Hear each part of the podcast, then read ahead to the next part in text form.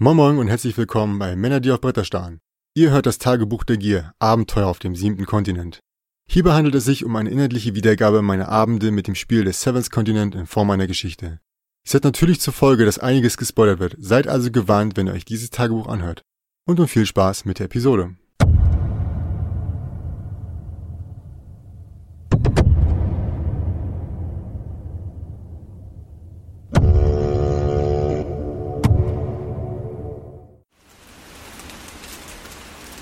Begann gleich morgens nach dem Aufstehen damit, eine Tierfalle zu bauen, um mir mein Frühstück zu sichern. Es hatte den gewünschten Effekt und so konnte ich den Tag wohlgenährt starten. Danach packte ich meine Sachen und ging weiter nach Norden. Kurze Zeit später hatte ich jedoch das unbehagliche Gefühl, dass ich verfolgt werde. Ich ging also ein Stück des Weges zurück, um nach Spuren zu suchen, da mir dies der einzige Weg zu sein schien, um sicher zu gehen. Glücklicherweise fand ich aber keine und konnte so meinen Weg unbesorgt weiter fortsetzen. Je weiter ich nach Norden kam, desto mehr Schnee bedeckte den Boden und die Bäume. Die schneefreien Stellen waren dementsprechend matschig und durchnässt. Da das Vorankommen hierdurch zunehmend anstrengender wurde, musste ich eine kurze Pause machen. Diese nutzte ich, um erneut die Aufzeichnung der letzten Expedition durchzugehen. Dabei fand ich einen interessanten Artikel meines Kollegen Sir J.B. Watkins zu einer Pflanze namens Thyrococcus. Die Früchte dieser Gemüseart ähnelten in vielerlei Hinsicht der Ananas und waren ohne Bedenken genießbar.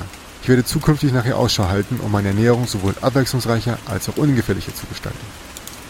Nach dieser kleinen Verschnaufpause setzte ich dann meinen Weg gen Norden weiter fort und traf bald auf eine steile Bergwand, die ich laut meiner Karte wohl erklimmen musste. Das Geländer in seiner Basis war mit Felsbrocken übersät, und noch während ich dort stand, brach ein Stein so groß wie der Kopf einer Person ab und fiel die Felswand hinunter. Beim Näherkommen fand ich am Fuß der Felswand abermals ein Grab. Als ich mich ihm näherte, bildete sich um das improvisierte Holzkreuz herum auf mysteriöse Weise ein Nebelschleier. Zum Glück verschwand dieser so schnell wie er erschien, aber meine Instinkte verrieten mir, dass ich dieses Mal Glück hatte. Direkt an der Felswand wurde mir dann klar, dass dort hochzuklettern sehr gefährlich werden würde. Also beschloss ich zunächst an ihr entlang zu gehen, um eventuell einen besseren Weg hinaufzufinden. Als ich in etwas Abstand zur Felswand einen Weg folgend nach Westen ging, steckte ich plötzlich fest. Mein Knöchel war in einer seltsamen Apparatur gefangen und ließ sich mit Kraft nicht mehr befreien. Um diese besser zu verstehen, schaufelte ich den Schnee rund um mein Bein weg. Ein kleiner Hebel kam zum Vorschein. Ich musste mich entscheiden, ziehen oder drücken. Von dieser Entscheidung konnte die Unversehrtheit meines Fußes abhängen. Ich nahm mir daher etwas Zeit, um die Zahnräder und das System dahinter zu verstehen, und entschied mich letzten Endes dafür zu drücken. Die Apparatur öffnete sich und gab mein Gelenk frei, sodass ich ohne irgendeine Verletzung weitergehen konnte. Eine Weile später stand ich vor einem steinernen Idol. Nicht das aus meinen Träumen, aber sehr ähnlich zu dem auf meiner Karte. Ich ließ es allerdings links liegen. Zu groß war die Angst vor etwas Schlimmerem. Als ich mich hier umschaute, wurde mir jedoch klar, dass ich die Felswand hinaufklettern musste.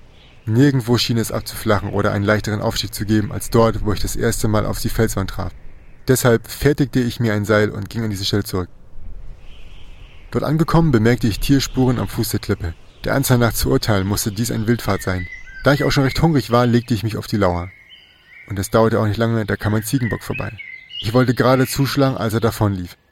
Ich wunderte mich und sah mich um, und da war auf einmal ein gehörnter Bär.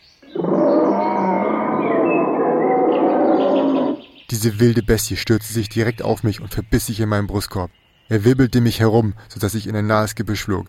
Ich stellte mich tot und er ließ von mir ab. Zu meinem großen Glück schien er nicht hungrig gewesen zu sein.